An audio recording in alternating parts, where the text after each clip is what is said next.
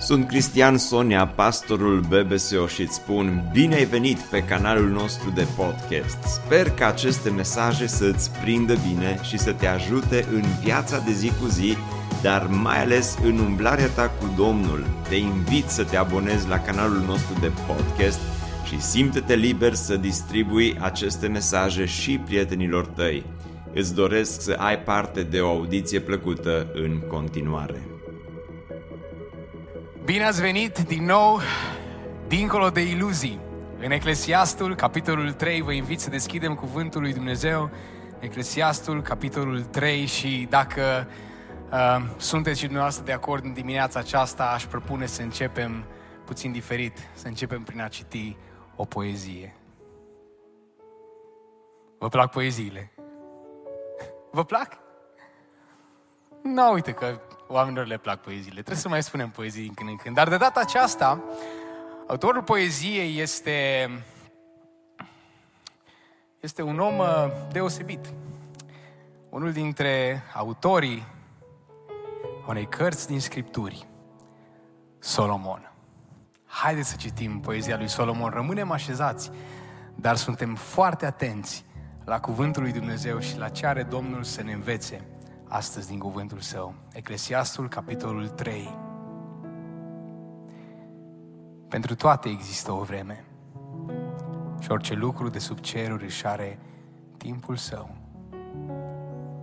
Un timp pentru a te naște și un timp pentru a muri. Un timp pentru a sădi și un timp pentru a smulge. Un timp pentru a ucide și un timp pentru a vindeca. Un timp pentru a dărâma și un timp pentru a zidi. Un timp pentru a plânge și un timp pentru a râde. Un timp pentru a jeli și un timp pentru a dansa. Un timp pentru a arunca cu pietre și un timp pentru a strânge pietre. Un timp pentru a îmbrățișa și un timp pentru a fi departe de îmbrățișări. Un timp pentru a căuta și un timp pentru a pierde. Un timp pentru a păstra și un timp pentru a arunca. Un timp pentru a rupe și un timp pentru a coase. Un timp pentru a tăcea. Și un timp pentru a vorbi.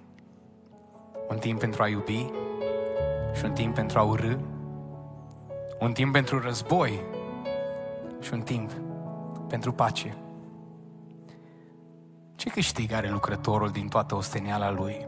Am văzut munca pe care Dumnezeu o dă fiilor omului ca să se îndeletnicească cu ea. El a făcut toate lucrurile bune, la timpul lor a pus chiar și veșnicia în inimile lor. Dar omul nu poate pricepe de la început până la sfârșit lucrarea pe care a făcut-o Dumnezeu. Înțeleg că pentru oameni nu este nimic mai bun decât să se bucure și să facă ce este bine în viață. În plus, faptul că cineva poate mânca, poate bea și poate duce un trai bun de pe urma întregului osteneli este un dar de la Dumnezeu. Amin. Înțeleg că tot ceea ce a făcut Dumnezeu durează veșnic. La aceasta nimic nu se adaugă și nimic nu se scade. Amin? Dumnezeu face astfel pentru ca oamenii să se teamă de El. Ceea ce este, există de mult timp, ceea ce va fi, a existat deja de mult, iar Dumnezeu va aduce înapoi ceea ce a trecut. Am mai văzut ceva sub soare. Am mai văzut ceva sub soare. Pe locul judecății acolo era răutatea. Și pe locul dreptății, acolo era răutatea. Atunci am zis în inima mea, Dumnezeu îl va judeca atât pe cel drept cât și pe cel nedrept și atunci va fi un timp pentru orice lucru și pentru orice faptă. Apoi am zis în inima mea, în privința fiilor, oamenilor, Dumnezeu încearcă pentru ca ei să vadă că sunt precum animalele. Că soarta fiilor omului și soarta animalului este o singură soartă. Cum este moartea unuia, așa este și moartea celuilalt. Cu toții au o singură suflare. Avantajul omului față de animal nu este niciunul. Totul este deșertăciune. Totul merge în același loc. Totul a fost făcut din țărână și totul se întoarce în țărână. Cine poate ști? Dacă sufletul omului merge în sus, iar dacă sufletul animalelor se coboară sub pământ. Am înțeles, deci, că nu există un alt lucru bun de care să se bucure omul în afară de osteneala lui, căci aceasta este partea lui și cine îl poate face să vadă ce va fi după el. E cuvântul lui Dumnezeu și cuvântul lui Dumnezeu astăzi are să ne vorbească. Haideți să ne rugăm. Ne apropiem în continuare astăzi de Tine, Doamne, așa cum niște copii se apropie de tatăl lor ca să învețe. Și noi știm, Doamne, că dacă îți vom cere pâine, Tu n-ai să ne dai o piatră. Dacă îți vom cere pește, Tu n-ai să ne dai ceva veninos care să ne muște și să ne facă vreun rău. Noi știm că cuvântul Tău este viu și lucrător și puternic și de folos și astăzi. Așa că, Doamne, venim cu anticipare și cu entuziasm, gata să vedem ce vrei să ne înveți, chiar și dintr-un text atât de interesant. Îți mulțumim, Doamne, pentru că nu ne-ai lăsat să alunecăm ușor prin lumea aceasta, ci din când în când ne oprești și ne provoci și ne întrebi dacă suntem cu adevărat în stare să răspundem ce credem și în cine ne-am pus credința. Doamne, ajută-ne astăzi! Doamne, ajută-ne astăzi! Doamne, vorbește-ne prin Duhul Tău cel Sfânt care este prezent în biserică, te binecuvântăm și așteptăm să te auzim, te rugăm, vorbește-ne prin cuvântul Tău, cuvântul Tău este adevărul și a Ta să fie slava, Tată bun, Fiule, adevărul întrupat și Duhul Prea Sfânt care ne locuiești și ne vorbești. Amin! Amin! Amin! Eclesiastul, capitolul 3. De multe ori atunci când vii la biserică, uh, se întâmplă poate să fii obosit, se întâmplă să treci printr-o etapă dificilă a vieții tale și s-ar putea ca din pricina oboselii sau altor circumstanțe să nu reușești să te concentrezi foarte bine la ce se întâmplă aici.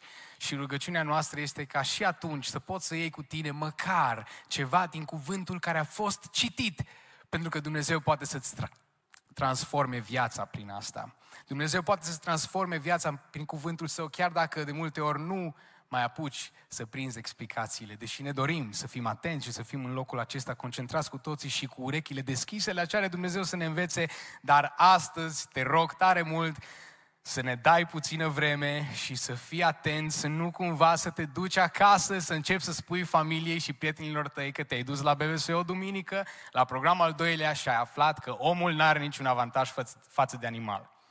Să nu te duci cumva la prietenii tăi și să scrii după aia pe Insta, să faci o poză cu aici la biserică și să spui că ai învățat la biserică că oricum tătie merg în același loc.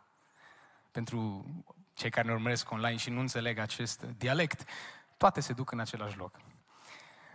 Să nu cumva să crezi că aceasta este întrebarea finală. Cine poate ști unde se duce sufletul omului, ci te rugăm, rămâi împreună cu noi și vei vedea că și din acest capitol, din Eclesiastul, Cuvântul lui Dumnezeu are să ne învețe și este așezat aici cu un scop precis. Duhul lui Dumnezeu vrea să aducă la viață o lumină pe care El a așezat-o în interiorul nostru. Duhul lui Dumnezeu vrea să ne aducă la viață adevărul pe care El ni l-a comunicat. Așa că haideți să ne grăbim și să ne apucăm Uh, să răscumpărăm timpul, pentru că vorbim despre această iluzie a timpului și să vedem care este primul lucru pe care îl învățăm din textul scris de orator, textul scris de Solomon. Primul lucru este că suntem prizonieri ai timpului. Suntem prizonieri ai timpului. Acum, citind poemul lui Solomon de la început și mulțumesc lui Emi pentru că ne-a acompaniat așa de frumos ca să ne ducă într-o anumită stare potrivită cu citirea acestor prime opt versete din capitolul 3, citind primele opt versete, ai fi tentat să spui, uite ce cântecel frumos. Poate ți-l imaginezi pe Solomon că și-a făcut, bineînțeles, cele două teste COVID, ambele au ieșit negativ, prin urmare s-a putut sui în avion, s-a dus undeva în Maldive, pe o plajă frumoasă, s-a așezat pe plajă și-a luat chitara sau un ukulele, așa, e mică să ducă în bagaj, și-a luat ukulelele, s-a așezat pe plajă și a început să cânte primele 8 versete din Eclesiastul, capitolul 3. Dar aceasta este doar o senzație superficială, pentru că dacă începi să citești cu mai multă atenție, descoperi că poezia vorbește de fapt despre altceva. ne naștem, venim în lume și fiecare dintre noi avem un bilet dus întors. Niciunul dintre noi nu ne-am născut ca să rămânem aici pentru totdeauna. Ne naștem și apoi murim. Muncim și ne bucurăm de uh, consecințele muncii noastre, apoi dărâmăm ca să construim ceva nou și noi în sfârșit. Apoi vine o etapă în care poate plângem, dar trece și asta și râdem din nou. Apoi uh, jelim.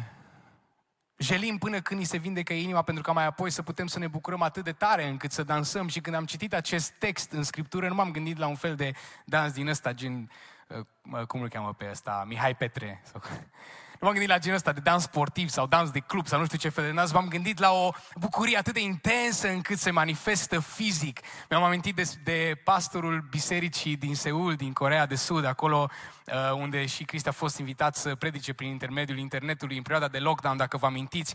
Mi-am amintit de cât am fost de surprins de entuziasmul lui și de bucuria lui atunci când îi conduce pe oameni în închinare, fie uh, cu un cântec nou, fie cu un cântec vechi, bucuria lui care pur și simplu determină să, să-și manifeste entuziasmul, chiar și în felul în care se manifestă fizic înaintea bisericii și oamenii participă atât de frumos.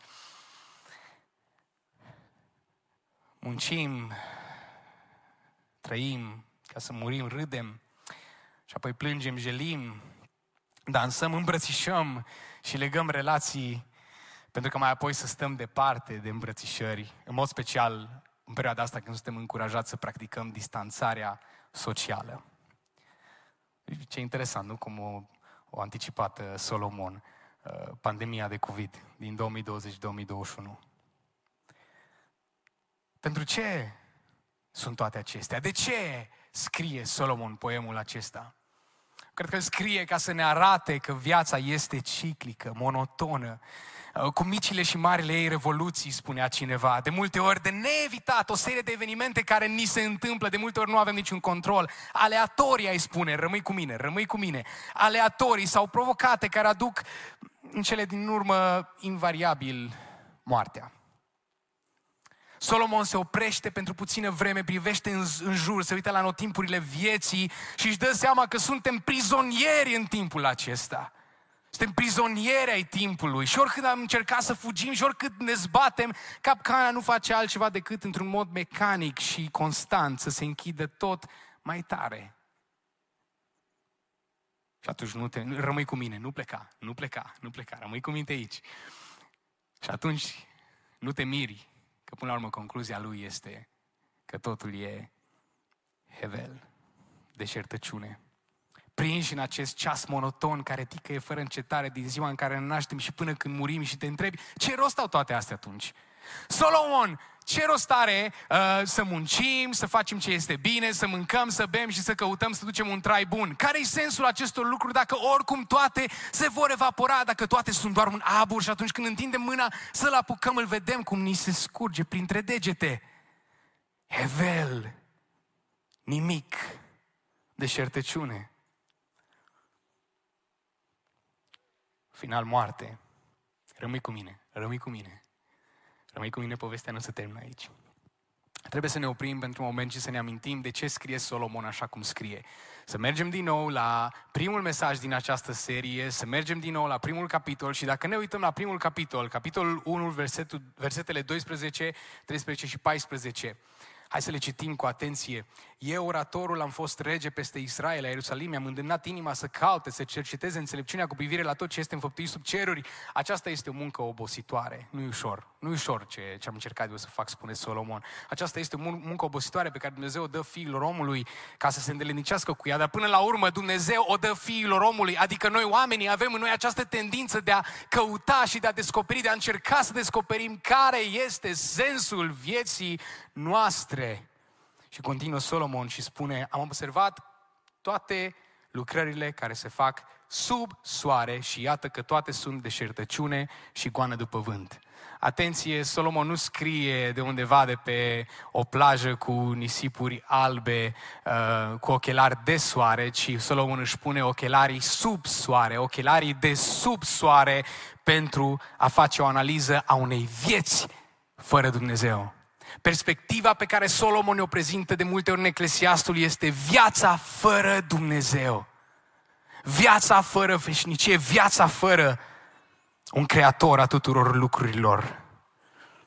Bun, dar dacă, dacă e perspectiva asta de sub soare, a deșertăciunii și a goanei după vânt, întrebarea pe care ne-o punem este de ce a existat un moment în timp ce citeam pasajul acesta, chiar în mijlocul pasajului, când eu am întrebat amin și aproape trei persoane au răspuns amin. O să ne mai întoarcem la pasajul ăla și o să mai aveți o șansă. Nu vă, nu vă, nu vă chinuiți cu gândul acesta. O să mai aveți o șansă. Va fi bine. De ce atunci am avut chiar în mijlocul pasajului, în mijlocul capitolului, un text care îl prezenta atât de clar pe Dumnezeu și ce face Dumnezeu? Unii comentatori sunt de părere că Solomon e obligat să se întoarcă la realitatea cu Dumnezeu pentru a nu-și pierde mințile. Pentru că nu doar a trăi, ci chiar a gândi, a procesa viața fără existența lui Dumnezeu, te poate duce înspre nebunie. Este până la urmă o nebunie. Ce sens are să mă trezesc, să muncesc de dimineața până seara? Ce sens are să mă bucur din moment ce oricum bucuria respectivă își va găsi rezolvarea în nimic? În moarte, în veșnic întuneric, cum spun ateii moderni. Solomon este obligat să-L aducă pe Dumnezeu în textul gândirii sale. Vedeți? Solomon este obligat să-L aducă pe Dumnezeu la masa conversației, e ca un fel de supapă, trebuie să elibereze presiune din moara minții sale. Dumnezeu, viața fără Dumnezeu este insuportabilă, asta e ceea ce ne sugerează pasajul. Vedeți, spiritul acestui text m-a dus cu gândul la o observație. O observație. Am observat că, slavă Domnului, suntem înconjurați de oameni um, comunicativi, în mare. Unii mai mult, alții mai puțin. Dar suntem, încuraj- suntem înconjurați de oameni comunicativi și comunicăm, și vorbim, și povestim. Și vorbim cam despre toate lucrurile posibile și imposibile. Vorbim despre uh, știri, bineînțeles, în perioada aceasta în mod special. Vorbim despre viitor, vorbim despre școală și studii, căsătorie și îngrijorări. Uh, pardon, căsătorie sau îngrijorări, nu căsătorie și îngrijorări, să nu cumva să le puneți împreună în mintea voastră despre mașini și alte lucruri. De fapt, azi dimineață, în timp ce stăteam undeva într-una dintre sălile de aici de la campus, fără să vreau, deja am aflat uh, un lucru nou despre un anumit motor de mașină care e ceva cu V8 și care peste 200, nu știu ce face, nu mai țin minte. În fine, o să încerc să mă informez în privința asta. Cert că vorbim, vorbim și nu-i rău că vorbim. E chiar bine că vorbim comunicăm foarte mult între noi. Și asta e un lucru foarte bun. Mă bucur să văd că se întâmplă asta. Și văd, îi văd și pe tineri cum și comunicăm și ne distrăm și ne simțim bine și povestim și... Dar totuși, parcă în, în, în conversațiile noastre, parcă ceva lipsește. Am observat că despre cer nu se prea vorbește. Am observat că despre veșnicie, că veșnicia nu-și găsește locul. veșnicia cât este ea de mare, nu-și găsește locul în micile noastre conversații. Și mă întreb, oare de ce? Trăim într-o lume supra-pragmatică, o lume what you see is what you get. Ce vezi, aia și primești. O lume în care cele mai mari și mai puternice companii concurează în, în mod continuu pentru atenția ta. Iar conversațiile despre viața de dincolo de mormânt, conversațiile despre viața pe care încă nu o vedem, au devenit ușor stânjenitoare, aș putea spune. Bineînțeles, noi nu suntem atei. Noi suntem creștini suntem creștini chiar dacă nu suntem realmente îngrijorați de faptul că uh, relația noastră cu Hristos este superficială și că, pentru că până la urmă important e că suntem scriși acolo pe caiet, avem beletul membral pus la beserică și dacă e acolo la beserică cu siguranță e undeva și în veșnicie și apoi slavă Domnului când ne duce și acolo fi bine și așa mai departe. Dar nimic din inima noastră nu trădează o căutare a lui Dumnezeu și credință. Nu ne îngrijorează nici că tratăm Biblia ca un fel de bol, de loterie, din care extragem din când, când în când câte un verset care să însoțească pozele noastre pe uh, Facebook, Instagram, social media. Nu știu dacă se pun versete pe TikTok, mă, mă, mă, nu, nu, nu, nu prea cred că, e, că se poate, nu cred că se întâmplă asta. Nu ne îngrijorează rugăciunile noastre care sunt sporadice și reci, și parcă prea repede nu mai știm ce să-i spunem lui Dumnezeu. Și asta ca o stare generală, nu ca și o întâmplare, ca și o zi mai, mai slabă. Cântăm dacă se nimerește să fie vreun cântec de pe lista mea de cântece preferate. Fiecare cu lista lui, să ne înțelegem, nu, nu combinăm listele. dar nu cu inima plină de emoție, că îi cântăm pre iubitului inimii noastre și că suntem împreună adunați ca biserică glorioasă, răscumpărată a lui Isus Hristos și cuvintele noastre sunt vii și adevărate și ceea ce rostim se duce direct înspre Dumnezeu și urechile Dumnezeului cel atotputernic și prea înalt aude ceea ce rostim în rugăciuni și în cântecele noastre. Și cuvântul predicat îl tratăm cu dezinteres, mereu ancorați în ziua de mâine și mereu anticipând ce se va întâmpla niciodată suficient de vulnerabil ca să lăsăm să ne transforme. Dar noi nu suntem atei. Și atunci când cântăm, cântăm dintr-un sentiment de adeziune și participare la treburile tribului, dar noi nu suntem atei. Noi suntem creștini. Dar ce fel de creștini? Creștini cu inima stinsă. De ce? Ce din noi s-a atrofiat într-atât de mult încât nu mai vibrăm împreună de bucurie când stăm în prezența adevăratului nostru rege? Ce s-a stins? Ce se stinge în noi?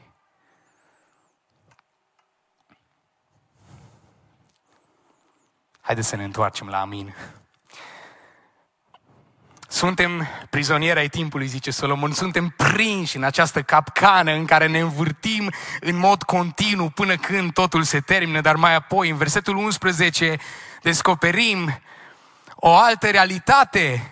El a făcut toate lucrurile bune la timpul lor, a pus chiar și veșnicia în inimile lor, dar omul nu poate pricepe de la început până la sfârșit lucrarea pe care a făcut-o Dumnezeu cu eternitatea în inimi, cu eternitatea în inimi. Prima expresie, El a făcut toate lucrurile bune la vremea lor, la timpul lor, mă duce cu gândul la creație, Dumnezeu care creează și Dumnezeu care este atemporal, în afara liniei timpului. El este veșnic și privește înspre ființa creată și o vede cu potențialul de a cădea. De fapt știe că îi vom întoarce spatele, știe că ni se va atrofia sufletul în noi. Știe că ne vom pierde capacitatea de a ne conecta cu Dumnezeul viu și adevărat, așa cum se întâmpla în grădina Edenului. Așa că Dumnezeu așează în noi, lasă în noi o amprentă a creației amprenta creației în sufletul nostru, care este veșnicia. Slavă Domnului pentru asta! Slavă Domnului că ne-a creat cu dorința de a-L cunoaște pe El. Slavă Domnului că ne-a creat cu o frustrare sfântă, așa cum spunea cineva. O frustrare pe care nicio ființă umană nu o poate accepta și să rămână cu mintea perfect întreagă și sănătos.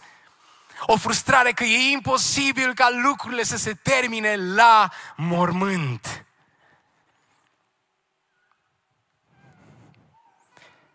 E imposibil să mergem mai departe în conversația aceasta fără să îl aducem pe marele gânditor și apologet al secolului 20, C.S. Lewis.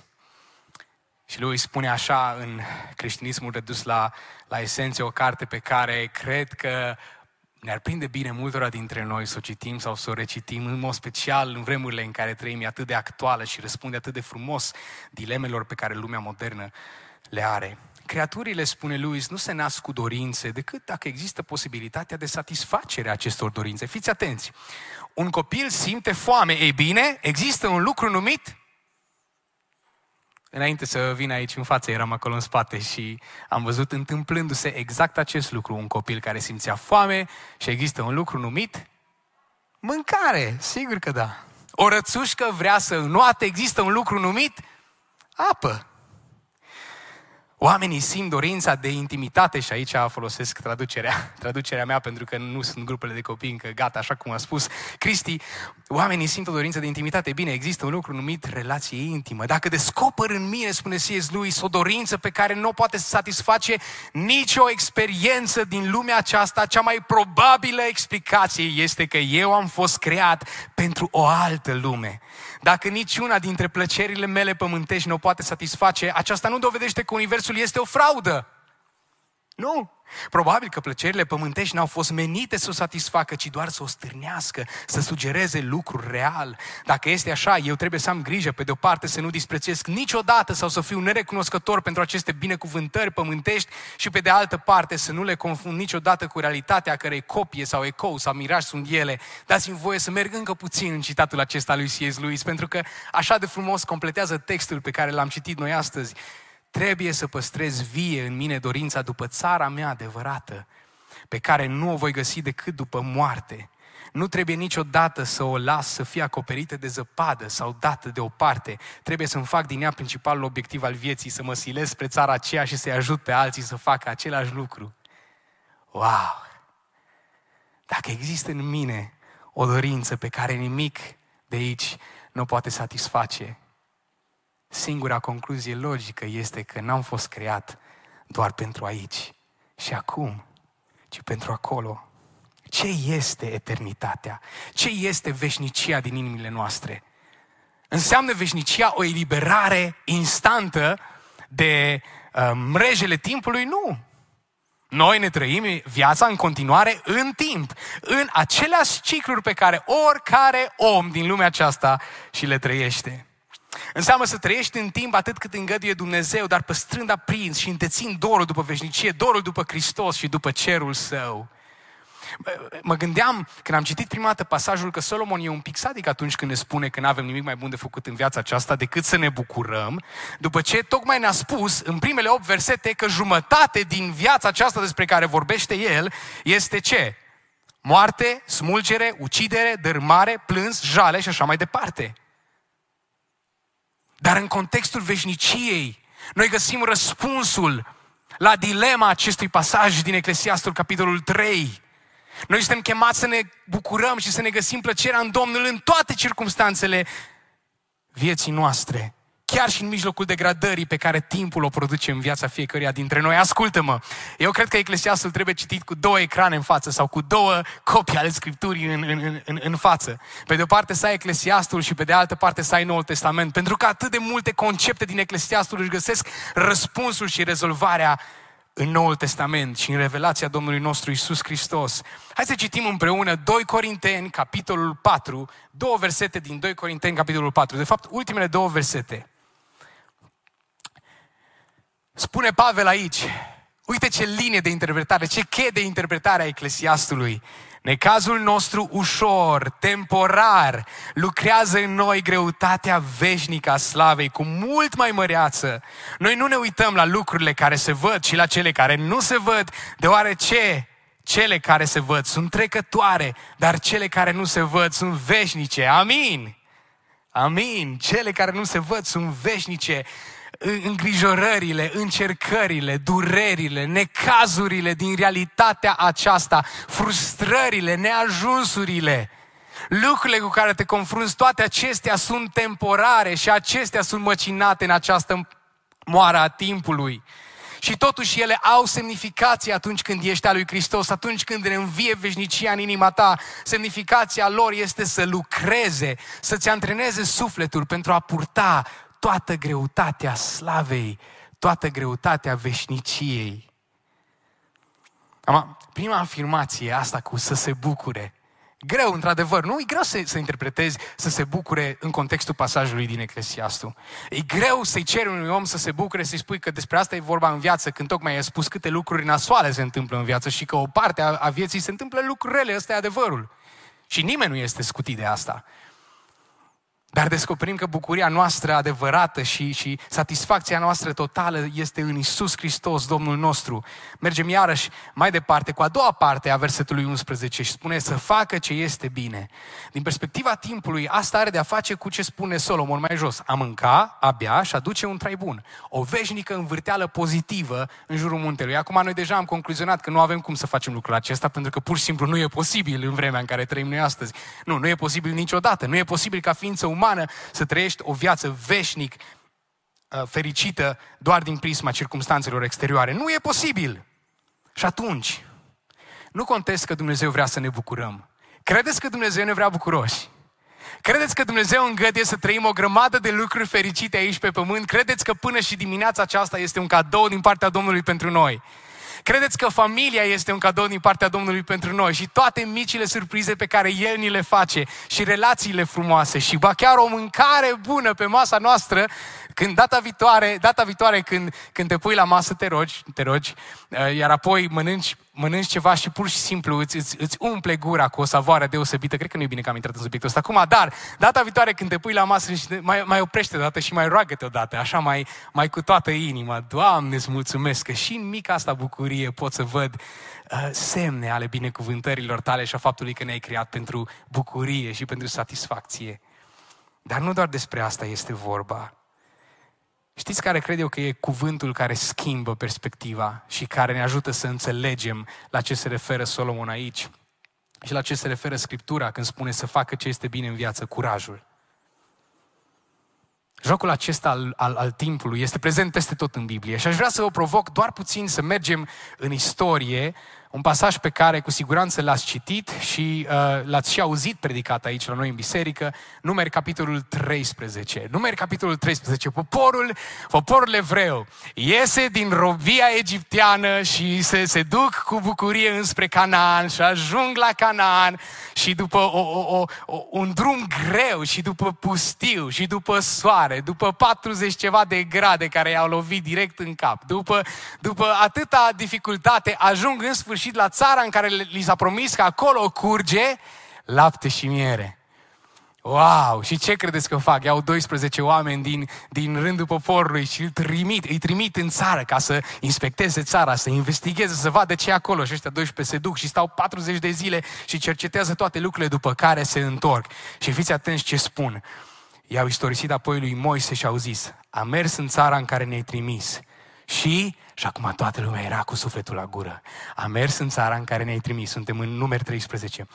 Și, într-adevăr, când au auzit oamenii, într-adevăr, îmi imaginez că a început să se audă un zumze din popor. Într-adevăr, acolo curge lapte și miere, acesta este rodul ei. Ei! Toată lumea izbucnește în aplauze și toată lumea se bucură și începe petrecerea și l-am dat dintr-o dată unul dintre, dintre cei 12... Da, da, da mai, mai, este un detaliu uh, mic. De fapt, nu e mic, e chiar că e, e mare, e, e foarte mare. Ce, ce spune? Ce s-a întâmplat? Păi, vezi tu, locuitorii țării sunt puternici, cetățile sunt fortificate și foarte mari. Mai mult de-am văzut acolo și pe anachiți. Practic, dacă ne ducem, ne o luăm rău. Păi, cum? Toată suferința ca să ajungem aici și acum ne spuneți că ce? Că N-are niciun sens să încercăm. Și atunci Caleb iese din rândul celor 12 și spune, Caleb fiind unul dintre cei 12 spioni, și încearcă să, să le spulbere mirajul uh, uh, timpului și a ciclicității și le spune, oameni buni, oameni buni, stați! Oameni buni, dacă Dumnezeu este pentru noi, spune, spune haide să ne suim, să stăpânim țara, sigur vom învinge, spune Caleb. Dar nu, nu. Bărbații insistă că nu se poate. Zice, suntem ca niște lăcuste pe lângă ei. Zice, o, o încurcăm de nu ne vedem dacă ne ducem să ne luptăm cu ei. Și Iosua încearcă, dar fără succes. Și știți care este concluzia poporului evreu? 14, capitolul 14, versetul 2. Toți fiii lui Israel au cârtit împotriva lui Moise și Aron și întreaga comunitate le-a zis, le zis O, de am fi murit noi în țara Egiptului sau de am fi murit în pustia aceasta. Cum? Cum? Bă, ce bine era în Egipt, mă. Bă, aveam acolo o rutină, mă. Ne trezeam dimineața undeva pe la patru și ne trezeam și dintr-o dată poc, o lovitură de bici și eram, eram în picioare. Bă, ce alarmă era aia, nu ca acum, snuz și de astea. A, aia era alarmă. Și mergeam la lucru și ne mai luam 3-4 pe cocoaș așa de bună dimineața.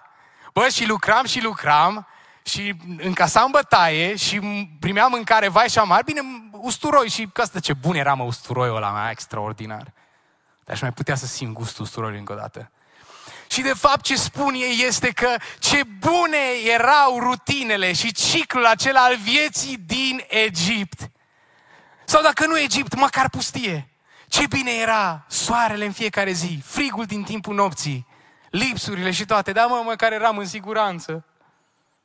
Și încep și încearcă Caleb și Iosua să le spulbere mitul siguranței timpului, dar refuză, refuză să intre în, în promisiunea lui Dumnezeu în promisiunea eternității, pentru că dacă atunci când accepti promisiunea lui Dumnezeu pentru viața ta, tu de fapt accepti realitatea că Dumnezeu este veșnic și că viața ta este veșnică. Tu accepti realitatea că ai fost creat pentru mai mult decât aici și acum.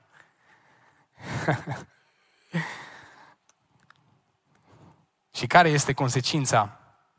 Timp este consecința. 40 de ani în care primesc exact ce au cerut. Rutină până la ne naștem și murim. 40 de ani de rutină. 40 de ani de aceste mici revoluții ale vieții care nu duc de fapt înspre nimic. Așadar, să învățăm să ne bucurăm chiar și în mijlocul încercărilor dacă trăim cu veșnicia Domnului în inima noastră. Să ne bucurăm de orice anotimp prin care îngăduie Domnul să trecem. Pentru că toate vin din mâna Lui și pe toate să le primim cu bucurie. Bucuria noastră veșnică într-un Hristos care a venit și a încapsulat veșnicia în temporar. Eternitatea s-a făcut timp ca să-i răscumpere, să răscumpere timpul și să înțelegem ce cu dorința din sufletele noastre pentru ceva care încă nu se vede. Și acum al treilea lucru, fără Hristos suntem doar animale. Da, poza nu de pe internet, e chiar cățelușul nostru. um, și de fapt, Mă bucur așa de mult că Solomon a pus întrebarea asta. Mă bucur așa de mult că Solomon nu s-a oprit în a ne spune poezia frumoasă despre ciclicitatea timpului, despre iluzia timpului. Uh, nu s-a oprit nici măcar în a lăsat pe Dumnezeu să dea buzna în conversație și să ne arate că am fost creați pentru veșnicie, ci Solomon a mai făcut ceva. S-a dus până la capăt cu gândul lui. Și după această pauză din mijlocul capitolului se întoarce înapoi, își pune ochelarii de sub soare și spune, știi ce suntem noi? Știi ce suntem noi atunci când veșnicia se stinge în sufletele noastre? Știi ce suntem noi? Animale. Și atât. Aș vrea să vă spun că uh, soția mea m-a informat că uh, cățelușa noastră a împlinit 5 ani. Mulți înainte, mulțumim frumos. Dar tot aș vrea să vă spun că ei nu-i pasă. Am întrebat-o, i-am zis la mulți ani, n-am văzut nicio reacție. Când copiii au început să-i cânte, s-a și speriat. Am văzut că a început să fugă. Ei nu-i pasă. Ea e mulțumită să-și primească porția de mâncare, un pic scărpinată pe burtică. Ea se bucură, cum zice Solomon, ea se bucură. Dă din ciotul ei de coadă, Ăsta eu mai rămas. Dă din ciotul ei de, de, de coadă, se bucură și face ce este bine. Adică se joacă cu copiii, acceptă toate tragerile de urechi din partea lui Nathan și, bineînțeles, prinde orice rozătoare care îndrăznește să treacă poarta și să ajungă în curtea noastră undeva între 30 de minute și 12 ore, timp în care nu mai vrea mâncare și nimic altceva decât să lichideze intrusul. Bun cățel, nu? Bun cățel. De atât. Asta e tot. Nu mai interesează nimic altceva. Ia pe oricare dintre noi și pune-ne în cușca asta de hamster. Pune-ne pe oricare dintre noi în rotița asta a vieții pentru câteva săptămâni și o să vezi cum începem să ne pierdem mințile. Pentru că noi n-am fost creați pentru asta. Așadar, pune Solomon această întrebare, cruntă întrebare pe care o pune la finalul capitolului, capitolului 3. Cruntă întrebare, spune, cine îl poate face pe om să vadă ce va fi după el? Cine îl poate face? Știi care e primul răspuns? Noi.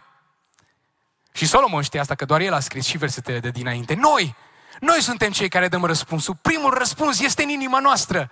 Am fost creați de Dumnezeu cu veșnicia în suflet. Am fost creați pentru o altă lume. Slavă Domnului pentru asta.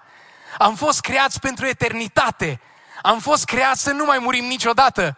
Noi ca și oameni avem un punct de început al vieții, dar nu avem niciunul dintre noi, bun sau rău, al lui Hristos sau nu, nu avem niciunul în sfârșit al vieții.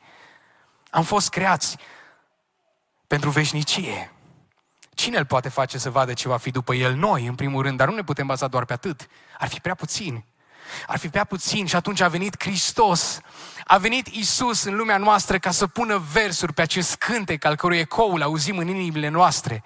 A venit Hristos să ne spună cine suntem de fapt și încotro ne îndreptăm, înspre ce ne îndreptăm.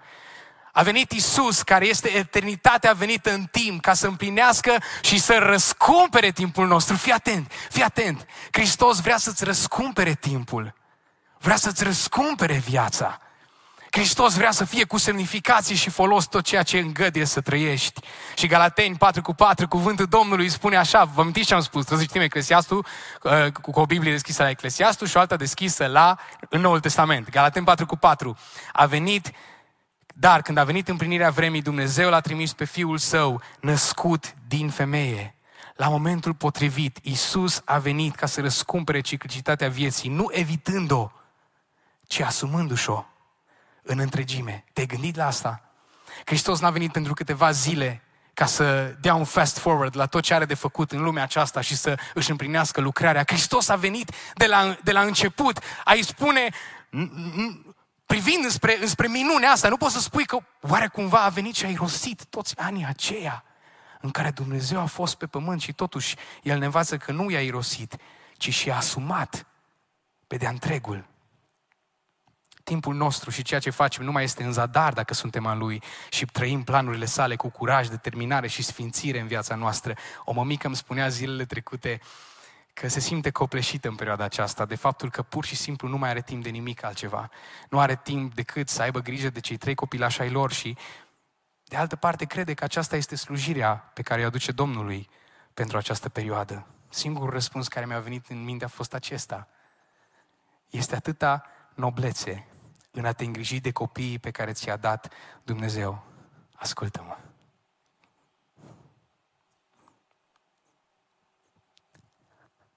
A fost o vreme când și nasul lui Isus a trebuit să fie șters. A fost o vreme când El a venit și nu a sărit peste etape, ci a fost copil și a crescut, îngrijit de părinții săi. Și atunci voi vă dați seama ce facem noi când purtăm de grijă copiilor noștri. Dacă Hristos și-a asumat până și această parte, așa de ușor de trecut cu vederea de societatea de astăzi. Și apoi a crescut și a fost o vreme când Isus a mâncat, a băut și a dus un trai bun de pe urma întregii lui osteneli. Și data viitoare când simți că, că prin faptul că faci ce bine și ce corect, prin faptul că îți faci bine slujba, îți faci bine munca pe care ți-a încredințat-o Dumnezeu, data viitoare când simți că doar faci ce corect și cumva da, simți că nu are niciun sens și nicio semnificație și cumva te simți obosit de toată povestea asta, ascultă-mă deși ar fi putut să vină și să fie încă de mic un teolog remarcabil care să revoluționeze gândirea religioasă a fariseilor din vremea respectivă, așa cum îl vedem la 12 ani în templu pentru un scurt episod. Dar și, deși ar fi putut să fie probabil cel mai probabil, ar fi putut să fie cel mai grozav muzician pe care l-a cunoscut pământul vreodată, pentru că sunt convins că încă urechile lui purtau ecoul muzicii cerurilor. Iisus n-a venit și n-a fost muzician, ci a ales să vină și a fost tâmplar. Și și-a petrecut probabil mai bine de jumătate din viața sa lucrând într-un atelier cu credincioșie în fiecare zi, făcând mobilă pentru oameni. El, Dumnezeu. La momentul potrivit, Isus a venit ca să răscumpere și ciclicitatea vieții noastre. Viața noastră obișnuită, răscumpărată de Hristos. Biblia ne spune în Apocalipsa că El a fost înjunghiat de la întemeierea lumii. Asta ne spune că Dumnezeu operează în afara istoriei. El trece dincolo de linia aceasta în care noi suntem obligați să ne trăim viața pentru o vreme.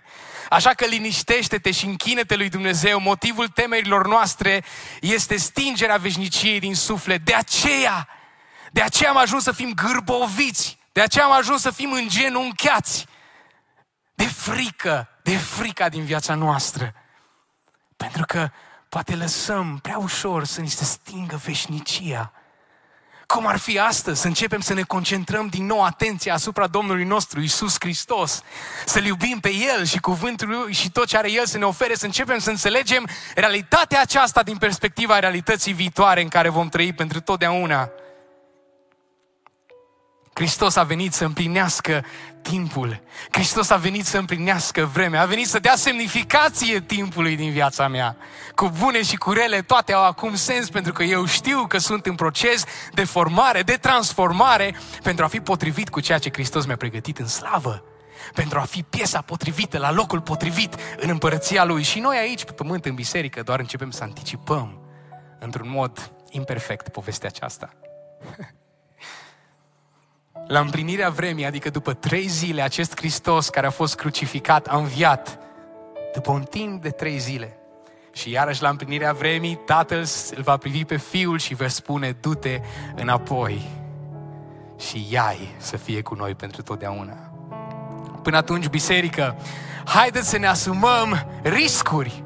Haideți să îndrăznim să fim curajoși, să ne trăim viața din perspectiva veșniciei cu dor după veșnicie și dor după Hristos. Crezând că tot ce citim este adevărat, crezând că am fost creați să fim pentru totdeauna și atunci mult mai ușor vom îndrăzni să trăim viziuni mărețe împreună cu Domnul nostru. Nu-ți irosi viața, ci trăiește-o cu semnificație și importanță pentru cer, acolo unde ai fost așezat, dar îndrăznește.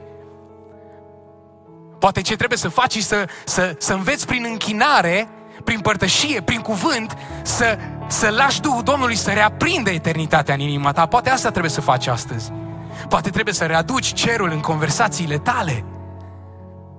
Poate ce trebuie să faci astăzi este să te gândești dacă nu cumva toată moara aceasta în care te învârți, tot cercul acesta vicios și rutina asta este de fapt o alternativă la scopul măreț pentru care Dumnezeu te-a creat și poate de prea multă vreme ai întors spatele lui Dumnezeu cu privire la lucruri pe care ți-a arătat clar că vrea să le împlinească prin viața ta de această parte a veșniciei. Dacă vom învăța să trăim în felul acesta cu dorul lui Hristos în suflete, bucuria va căpăta o conotație nouă. Nu va fi bucuria care îi cauzată și uh, dependentă de ce se întâmplă în viața noastră, ci va fi bucuria satisfacții de pline găsite doar în Hristos, atunci acel a face bine, să faci ce este bine, va căpăta o conotație nouă. E îndrăzneală de a împlini planurile Marelui Rege. De a purta războaiele cu curaj și determinare până în ultima clipă a vieții. De ce m-a lăsat Dumnezeu în timp? Pentru ca oamenii să se teamă de el, asta spune Solomon în versetul 14 pentru ca oamenii să-L găsească. Ca să fiu un pic frustrat în dimineața asta, n-are cum să fie doar atât viața. N-are cum să fie doar atât. Timpul nu este doar ceva ce ni se întâmplă. Eu cred că timpul este megafonul lui Dumnezeu. Dumnezeu nu ne mai șoptește. Dumnezeu în vremurile acestea strigă. N-a mai rămas mult. Se aprinde zarea se aprinde zarea, vine dimineața și odată cu ea se aprinde și inima noastră, pentru că lumina ce se arată nu este lumina soarelui. Lumina ce se arată este lucirea leului.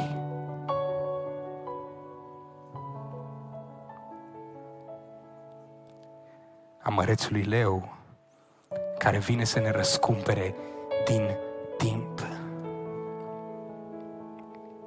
Este lucirea leului care vine să ne ia, să fim cu sine o veșnicie.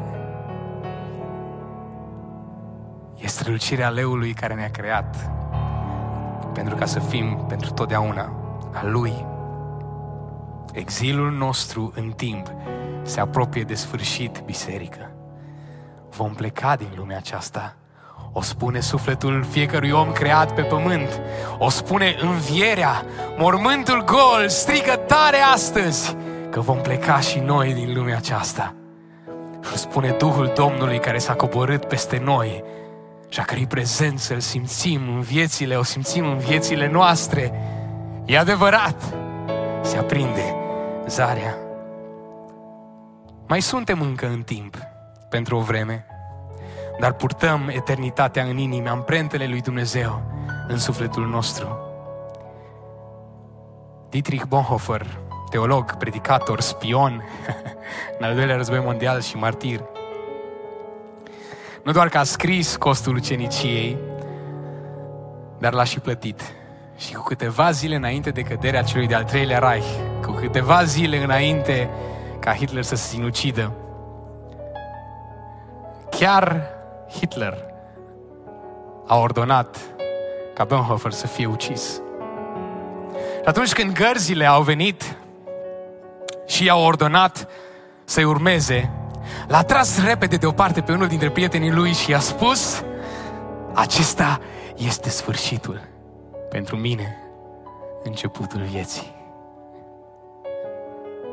Într-o zi, viața va începe cu adevărat și pentru tine. N-ai vrea să-L onorezi pe Hristos cu tot ce ești până atunci, indiferent de locul în care îți trăiești viața.